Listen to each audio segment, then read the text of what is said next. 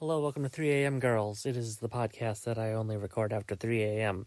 I am your 3 a.m. girl, Alice, and today I was going to talk about my cat has been acting odd lately.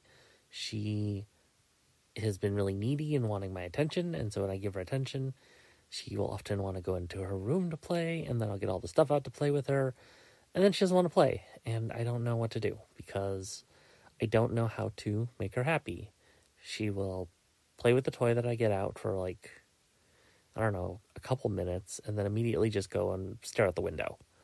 And I don't know why she's insisting that I come in there if she's gonna, if she's not gonna play.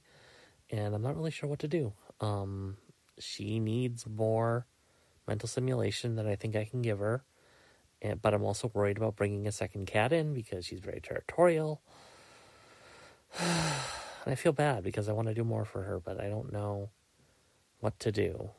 Um, I guess if you have a cat and this sounds familiar, please uh please hit me up. Good night.